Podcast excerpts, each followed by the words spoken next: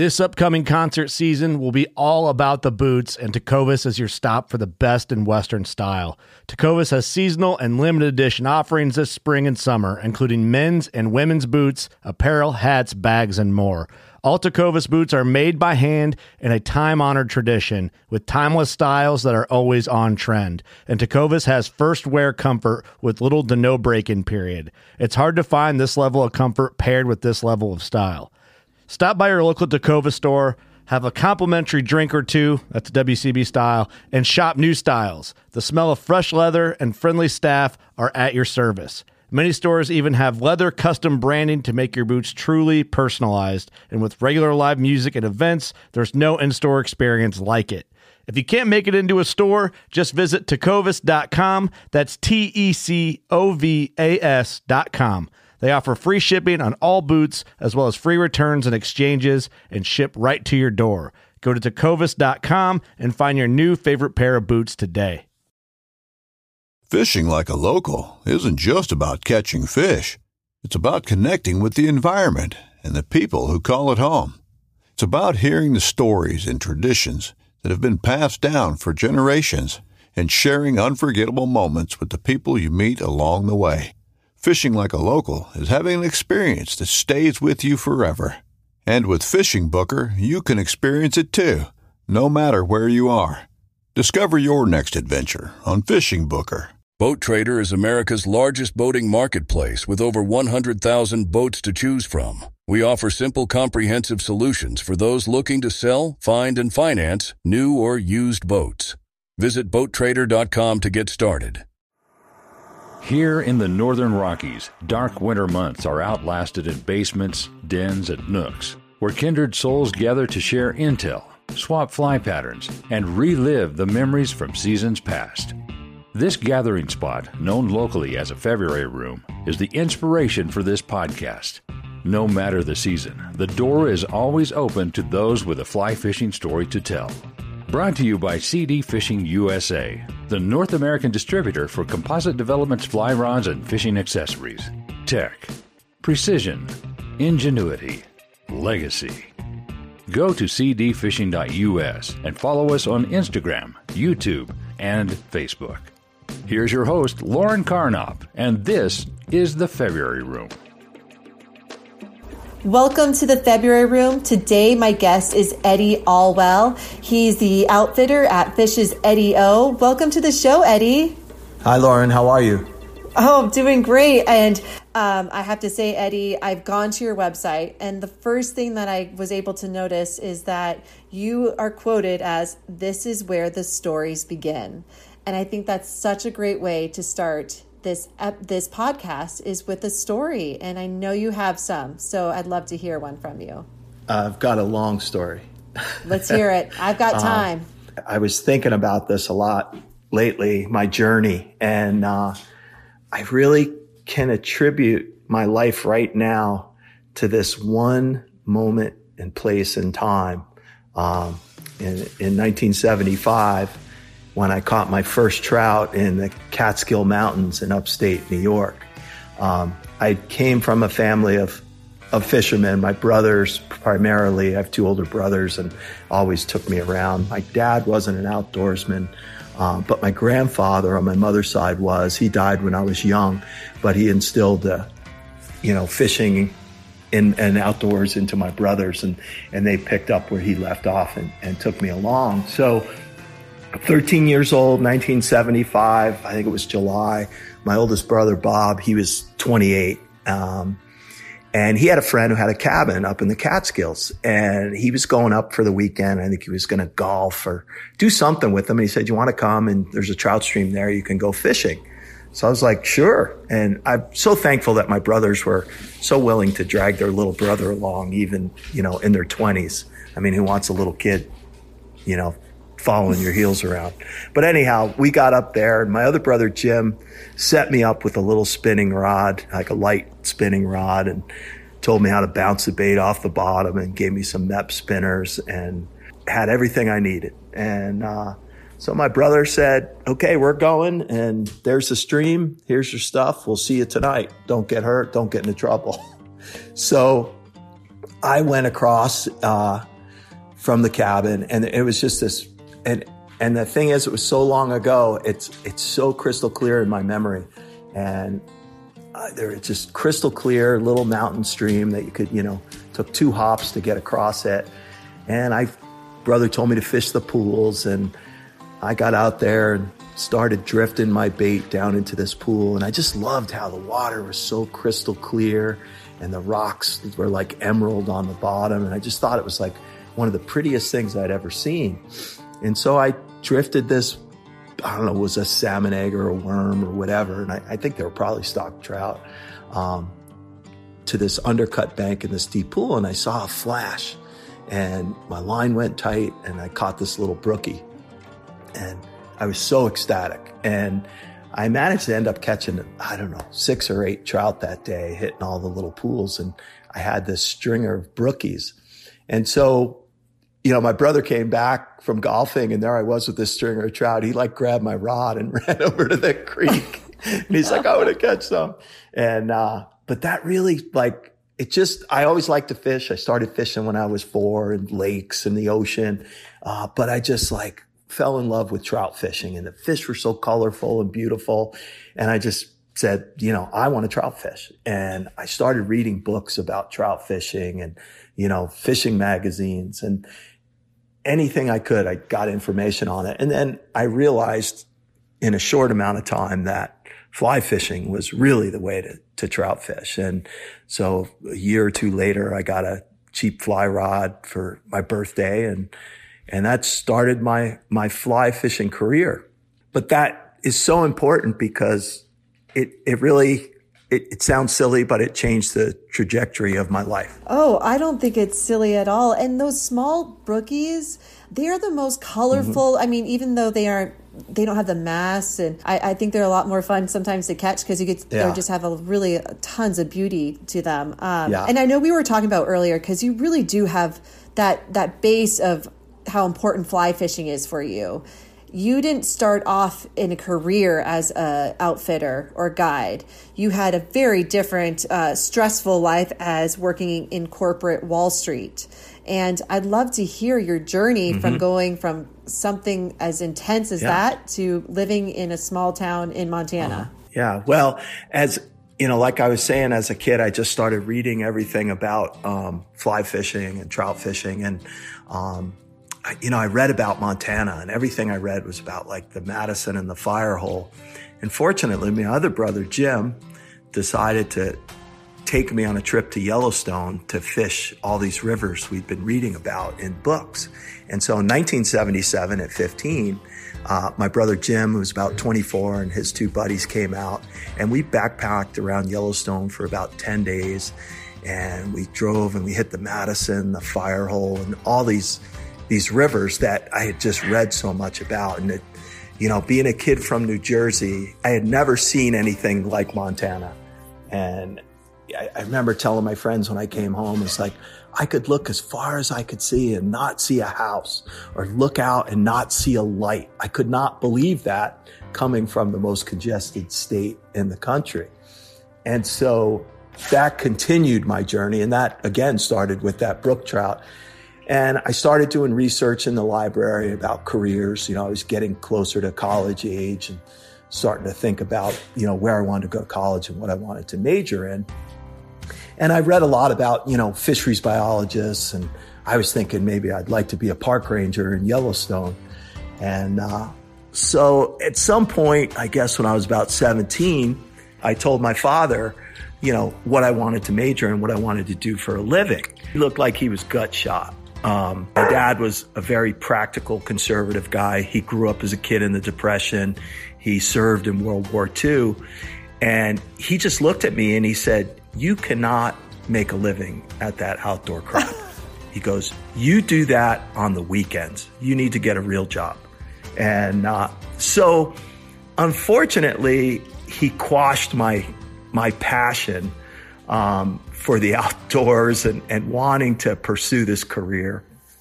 And, you know, being a kid, you listen to your parents and their advice and they were helping me pay for school. So I um, went to a small liberal arts school, uh, Le Moyne College in upstate New York, and I got an economics degree. So, um, so I, I, really enjoyed college. I, I, got good enough grades to stay there. I knew that was important and had a probably a, a above average social life um, and average grades. So, yeah, so yeah, I got out of college in 1984, and for those who are not young enough to remember, it was uh, it was a real time of boom economically. Ronald Reagan was in office, and the economy was thriving, and uh, so I, again, I told my father, well, maybe after I get out of college, um, I'm going to drive around the country for the summer and go out west and fish. And he and my mother were like, uh, "Are you kidding me?" What, we just put you through college and now you want to go traipse around the country? No, you're getting a job. So fortunate, and we lived in New Jersey, just outside of New York City. You know, it's a commuter town. Um, so I went on spring break, and uh, I had lined up several interviews, and I actually had a job uh, working in New York for a large bank, Manufacturers Hanover Trust Company, um, before I even graduated.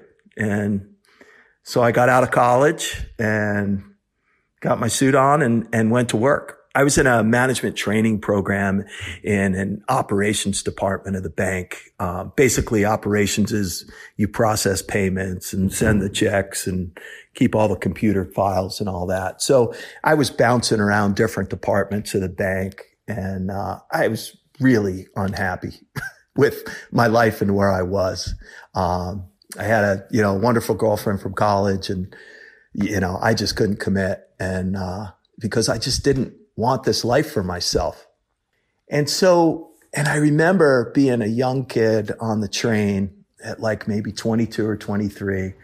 And I looked at this man on the train and maybe he was like mid 40s and he just looked tired and sad. You know, his, his suit was kind of wrinkled. He had a big can of beer on his briefcase, and he just, you know, I was just wondering, you know, like, did he just get fired? Did his wife leave him? And is he in a life he doesn't want to be in? And I'm like, and I remember I clearly thinking, it's like, and, and I don't begrudge people their lives and their choices in lives. Um, and I don't want to judge them, but I did not want to be that when I was 45 years old in a career I didn't pick and, you know, working for some asshole and, and having a tough life that I was unhappy about and having regrets. So I continued on my journey in the bank, um, pursued my outdoor activities on the weekends. And then in about two years, I, I got into a department. Um, it was uh, foreign exchange trading. It was basically uh, we were money changers, currency um, trading, and what we would do there's an exchange rate between the US dollar and other foreign currencies. And it, it was kind of like trading commodities. That rate is constantly changing. And so we trade big amounts of money, um, exchange it, you know, between Deutschmarks and, and the US dollar, yen, and those other currencies. Basically, what we were doing was gambling with the bank's money to make a profit. So I got into the back office of this department and I looked out at this trading desk and we were just processing payments. So every currency exchange you make has to have a delivery of that money to another bank. So if I did a trade in Deutschmarks, my my Berlin office has to send it to somebody else's bank in Germany. You can't exchange foreign currencies with in and out of their country. So I looked out in the trading room and there's like all these young guys, like, you know, my age, maybe a little bit older. And they're just like standing up and laughing and like throwing a football around and yelling and screaming, talking on two phones at the same time, slamming them down. And I'm like, wow, this looks cool. What's going on here? And so, you know, I watched them and thought, boy, that'd be a, a good opportunity to maybe get into there. Um, and so at the time in Wall Street, firms would like poach traders from other firms so they'd like hire the whole desk. They'd hire six traders from one bank and just take them and they'd hire, put them into theirs. So this is what happened at our bank. And a bunch of the good traders got poached. And they just they needed people. They needed warm bodies to fill the seats. And they needed a junior trader. Um, and you know you start as a junior you do the grunt work and work your way up. And they're like do you want to do this? I'm like yeah i'm in. And uh, so it was really um, a very fun and exciting time. I it was and i remember at that time i really enjoyed what i was doing. Um, I liked going to work. Uh, I was young. It was fast paced. Um, you know, it was like being in college again. And, and you had tremendous free reign. As long as you traded, did your job, made money for the bank, um, they pretty much let us go. We didn't have deadlines or meetings or, you know, reports or presentations or any of that crap. It was just, it was just a game. And, uh, and so I, I really, I loved it. And it's just, you know, you hear people talk about the big 80s and I don't know if you've ever seen The Wolf of Wall Street. That was exactly what I was going to say. I was like, was it like The Wolf of Wall Street? That's why I've been like on the tip of my tongue. So not as extreme as the movie, but yes, it was pretty extreme. Um, we had, you know, expense accounts. We had brokers that would entertain us. And, you know, we went to the, I was, you know, 25 years old dining at the finest restaurants in New York City that I could never afford on my own dime. Um, I mean, there was champagne and caviar. And I remember it sitting in this Russian restaurant doing shots of frozen vodka, eating caviar and drinking champagne. And I'm just like some punk kid. And uh, there was oceans and oceans of alcohol. Um, there were illicit drugs uh, and lots of strippers. And some I partook in, some I did not. I will leave that to the imagination. So, so being 25 and only a couple years out of college, I mean, this was pretty fun and wild.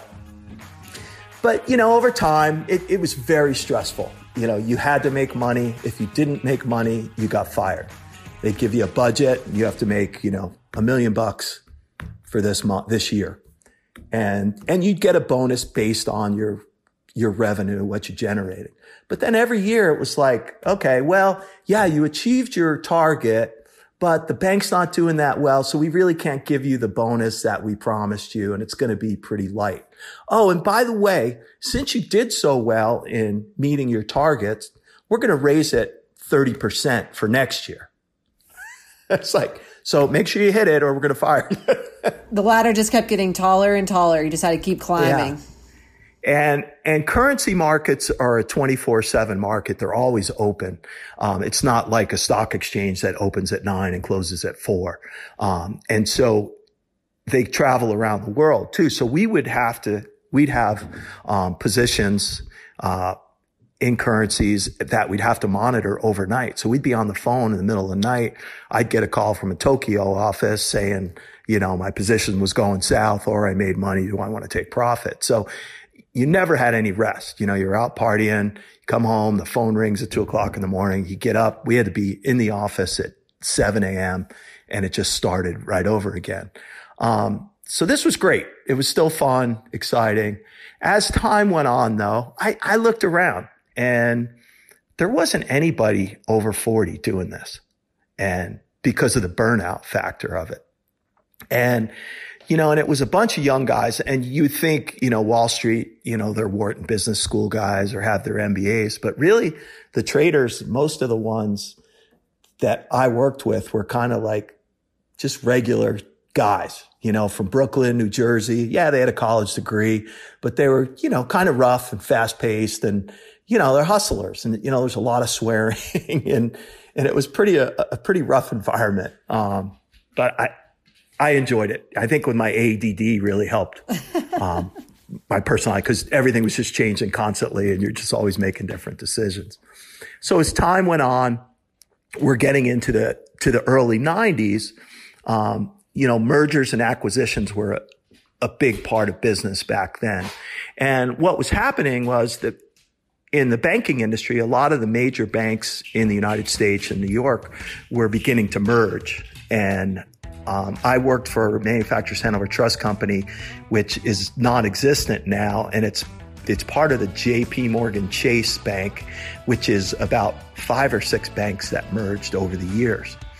So the first merger I went through was a chemical bank merged with our bank. And I survived that merger, but I watched them, I watched them fire uh, half the people in, in the bank, in my department. And I remember, you know, I have these moments that I just, that just stick with me. And I remember when one friend, he was, I don't know, maybe 29, but he had like four kids. He lost his job and he had like four little kids, one with special needs. And, and I was, and he was crying. And I was like, Oh my God. And it just had a big impact. And again, I was like, well, I'm not going to let this happen to me.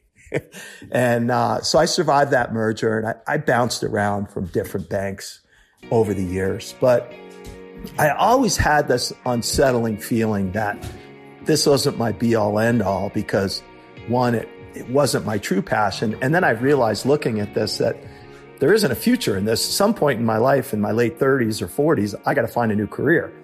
And I may be out on my ass if, if getting caught up in all these mergers. So, so I bounced around to a couple of foreign banks and you know, tried to make a living doing it.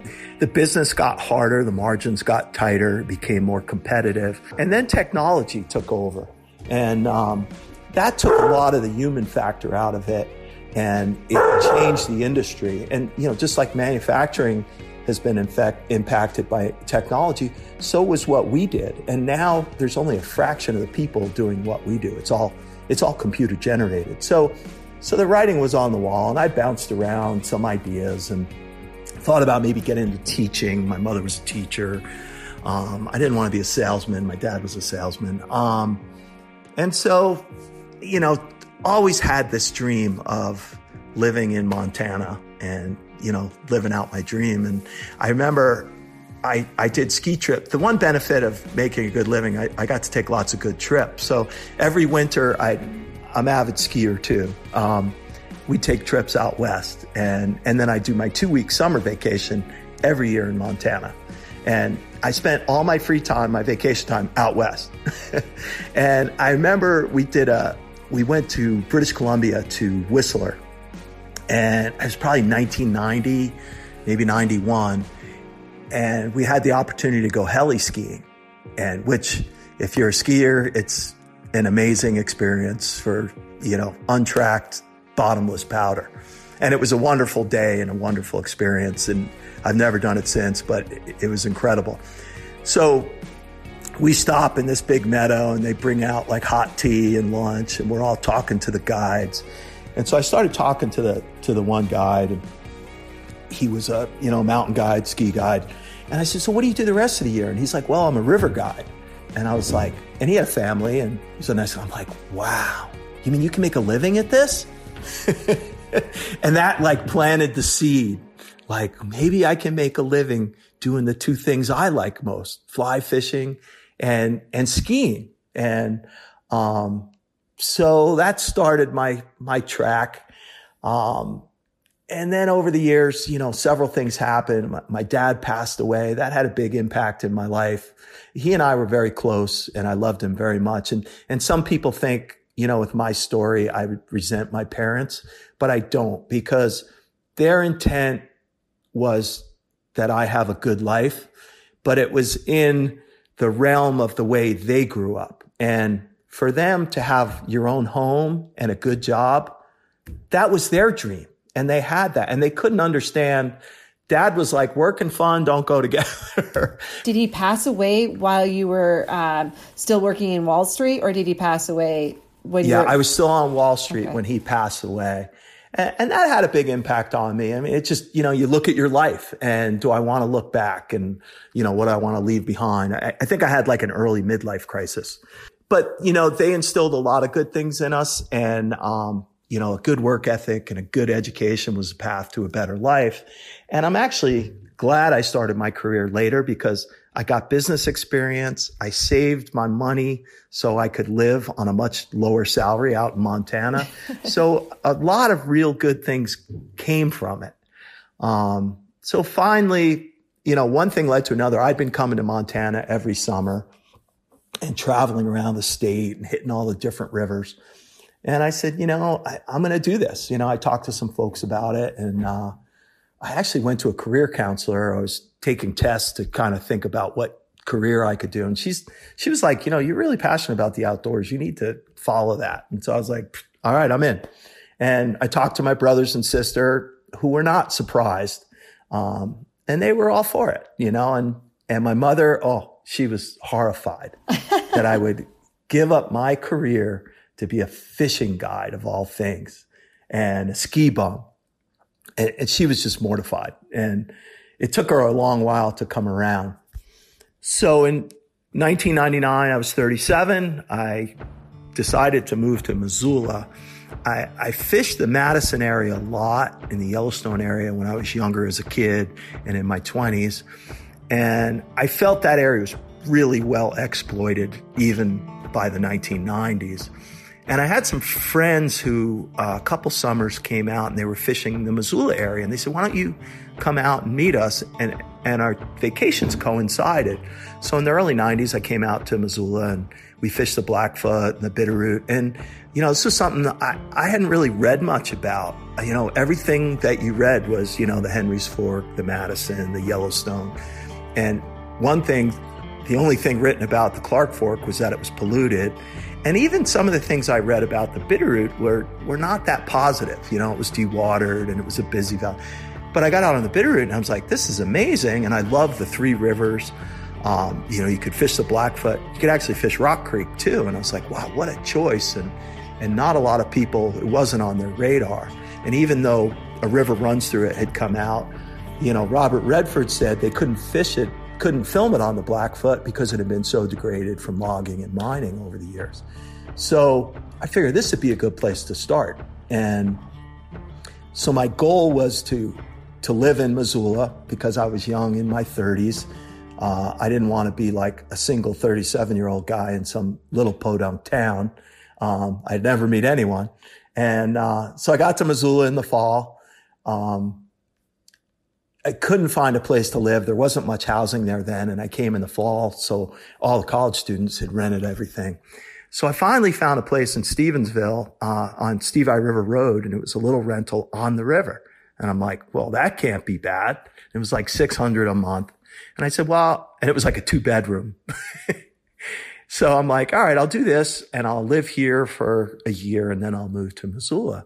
And I, I haven't left Stevensville since. I've lived there for 21 years. So, um, and I, I just love the Bitterroot. I'm a, I'm an avid dry fly fisherman and the Bitterroot's probably one of the best dry fly rivers in the state, most abundant hatches. And I never saw a river where you could fish dry flies from March till November. It was just incredible. And, uh, I started working for other outfitters and then over a few years, um, got my outfitting license and, and kind of took it off from there. And uh, I just, you know, I love it. I love the business aspect of it. I love the people. I love that I'm outdoors every day on the river. And I, I have no regrets and I, I've never looked back. Well, and how does your mom feel? I mean, did she change her views on your new found profession? She did on Montana. So it took some um, some really bad circumstances for her to come around um, you know, initially, you know, I had her out here and, uh, a year or two later, my brother brought her out and she's like, well, I know why you like it here. It's, it's, it's beautiful. Um, but she never accepted it. I remember I went home for Christmas, uh, one year and I stayed with her for a couple days and I was out partying with some of my old friends and I was sleeping in and, and, uh, and she came in. She's like, you know, it was like 10 o'clock. She's like, when are you going to get up? And I was like, I, I don't know, mom, I'm on vacation. Can I sleep in? And she just looked at me pissed off and she goes, your life is a vacation. And she turned around and walked out of the room. no, no. yes. You know, uh-huh. it's so funny because, you know, Justin guides here and there. And um, uh-huh. I think there's this idea that, um, you know, everyone's like, oh, what a dream job and um, mm-hmm. and it is a dream job in so many senses that you do get to do what you love but it is a lot of work you're waking up i mean five in the morning when mm-hmm. it's if you have some place further places to go you're getting the cooler you're also a, yeah. a chef you're um, you're Yep. also a safety person. You want to make sure that everyone is safe in the boat, so you're constantly looking. And Yep. then by the time you get done with the river, it's ten o'clock. You're cleaning the boat, and then you're back up at five Yeah. o'clock in the morning. And for Justin, he's constantly um, thinking about what do I need to do tomorrow to try and get my clients on some fish. And um, Mm-hmm. Yeah. and you're also trying to think if I don't get my clients some fish, how am I going to make this a good experience for them? So you're an entertainer. There's a lot of lot of hats you have to wear. So um, yeah, it's. I, I do I do resent that a little when people say that. Oh, you have a you know, I, and I do have a great job. I'm not stuck in an office. I'm outdoors, Yes. but it's not like I don't work. Like you said, you're up at five in the morning.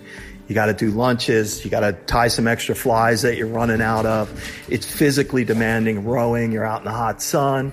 Um, you have people that don't have that much skill, and maybe the conditions are tough. Like, how am I going to get this person into some fish? And I mean, I take every trip as like this means so much to them. I want this to be their best trip ever. Yes. And and it's it's pressure. And then, and then because we're seasonal, you work seven days a week yes. and for three weeks in a row, you know, and it, is a job and it's a business. And I spend a lot of time on the business at night. And then I come home, I got to answer phone calls and line up guides. And I, I don't, I love it though. But I- I think some people have that, you know, glorified image. We do work hard. And Yes.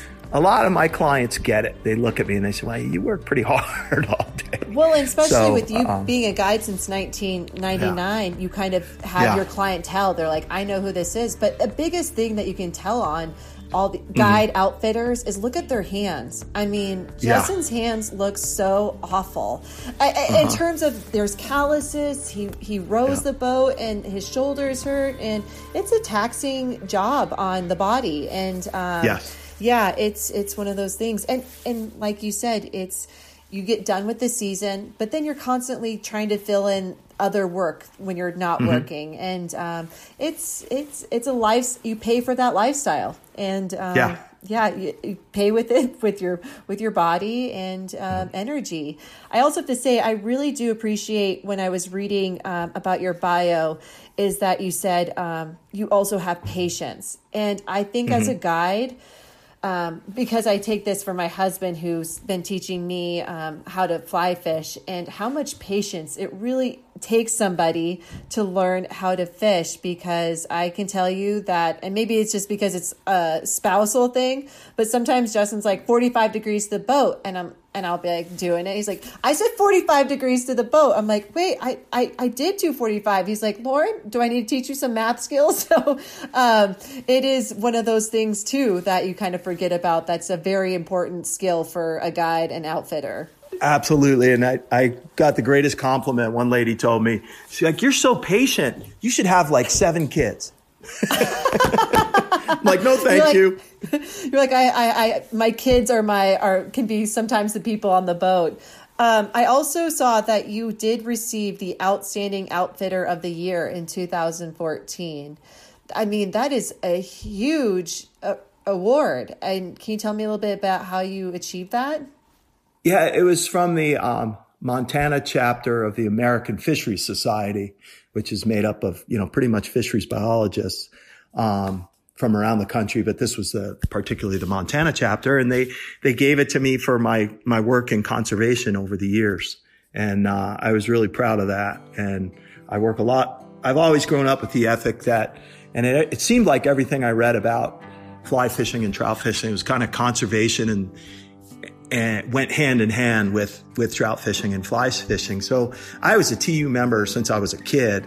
Um, and then I, you know, I really wanted to get active when I, I came out here. So I, I was on the, the chapter, the Bitterroot chapter, and I was two years as the president, um, worked on a little bit of restoration. I did a lot of advocacy at the state level, uh, speaking against cyanide heap leach mining, motorized restrictions on, on the Clark Fork, uh, trying to think of some of the other things, setbacks from development to try to protect the resources. And then after that stint with Trout Unlimited, I had an opportunity to join an organization called Bitterroot Water Forum. It was a small nonprofit and it was started by some ladies in the Bitterroot and it, it pretty much was just a forum. Uh, you know, they, they talked, had meetings and did advocacy on, on water related issues in the Bitterroot. And it, it was kind of going under through lack of support. Didn't have much money, and it was probably going to fade. So, one of the fellas who decided to get on the board and be the president asked me if I would like to join. And I said, I was kind of burned out by my five years of uh, on Trout Unlimited. I felt like I spent a lot of time fighting battles and and arguing and and just not getting anywhere. I put a lot of time and effort in, and I didn't have much to show for it on the ground. We only did one. I did a Embrace the Stream grant and project, which was great. Um, but the other stuff's like, wow, I put a lot of time into this, and I really don't feel like I've achieved much. Um, so I told him, I said, I will do this, but I want us to focus this organization on on habitat restoration because I feel without, you know, Montana's dependent on wild trout you can't have a healthy fishery without the habitat that they're dependent on. And and I always felt that was a part of Trout Unlimited. A big deal of it was protecting and restoring habitat. So I said, I'll do this as long as we we do habitat, and I don't want to do any kind of legal battles or arguments. And I think as a watershed group, we need to be neutral and represent all the users of the watershed. And because as soon as you take a side, you alienate people and things are so divided, you know, in the bitter, it's so political. And I just said, you know, it's like banging your head against the wall. You have nothing to show for it and you just get frustrated. So, so he said, fine. He goes, I'm happy. We'll, we'll run it that way. And so that's the way the organization is run. And we kind of rubbed a couple nickels together. We were able to find, hire a, a young lady as our executive director and we could only pay her half time, but her husband and her boyfriend was out here. She wanted to move to Montana and we hired her and she became, we found enough money. She got grants and, and ran full time. And now we have a staff of uh, four people and an AmeriCorps member.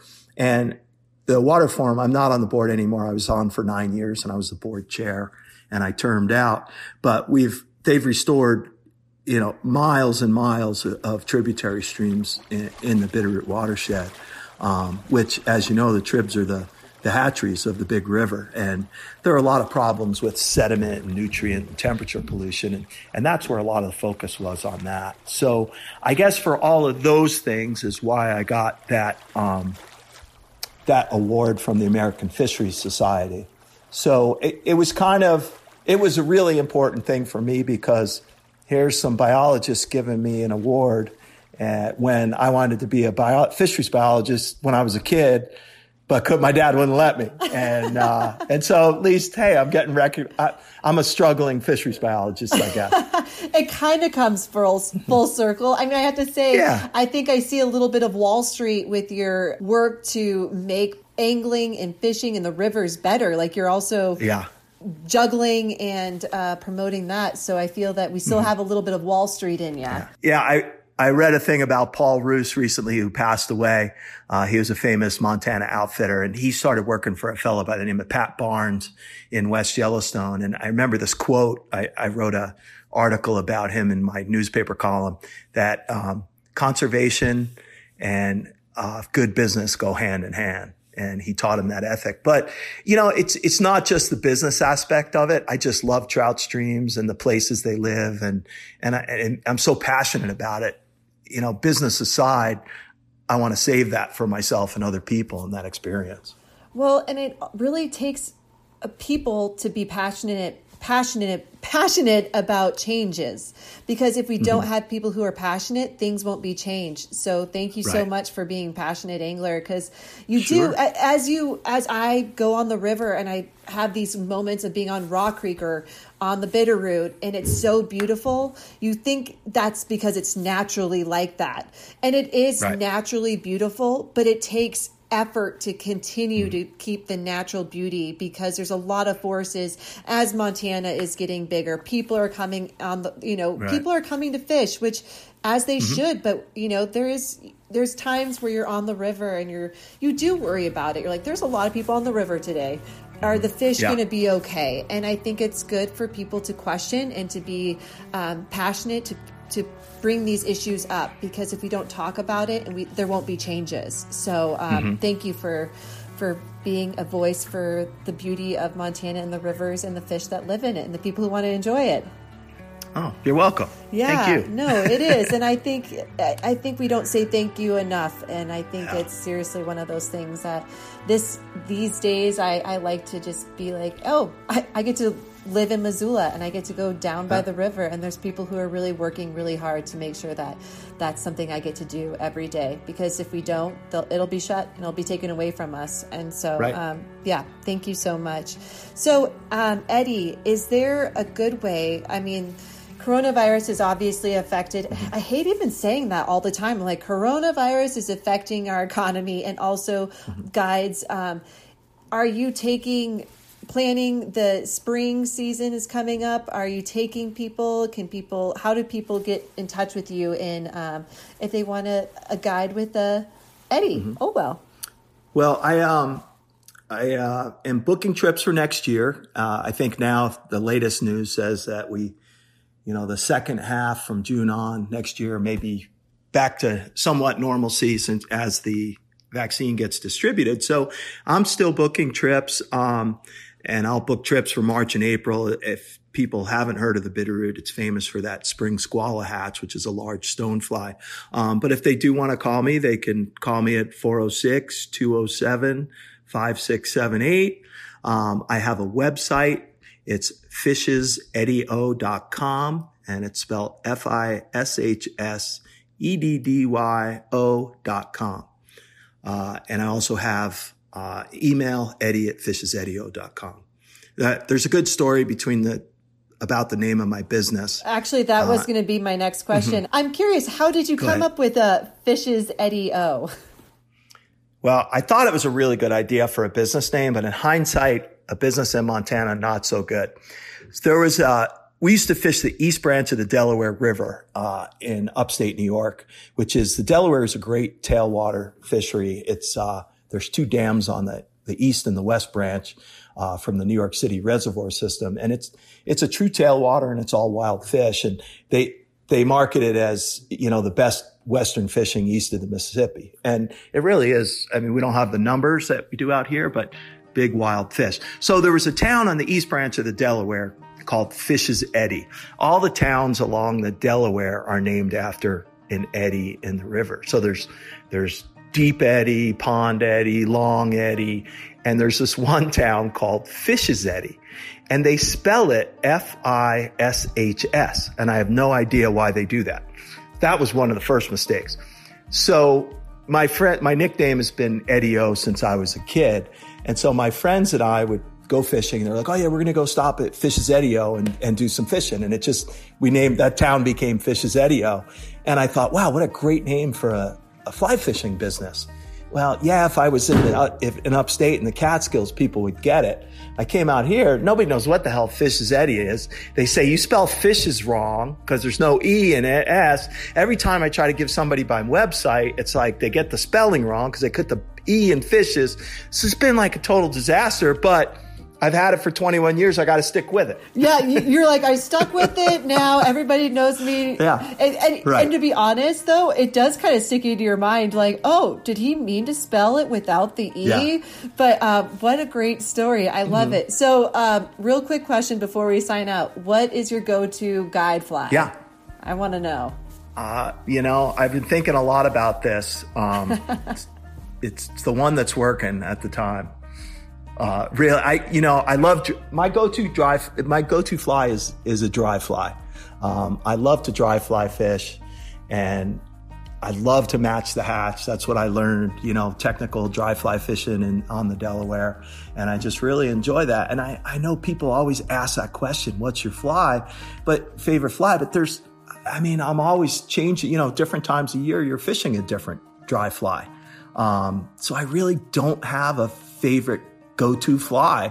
It's whatever dry fly's working at the time. See, um, Eddie, you're already the best I, guide out there. You're already, you're like, I'm the, if someone was like, it's this fly, you're like, even during the Mayfly, that's what fly you're going to be using. So see, yeah. you're already, mm-hmm. you're on top of it, Eddie. You already know right. what's on the river. So I appreciate you talk, talking with me today and hearing your stories. And I really do hope that we get to get together and maybe we can do some social distancing casting.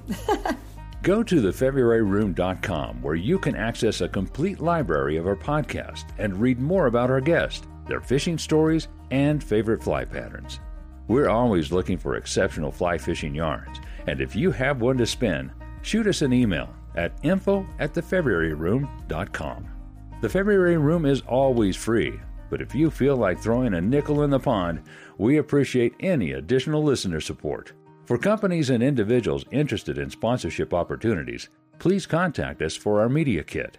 Thanks for stopping by the February Room, and we'll see you down here next week.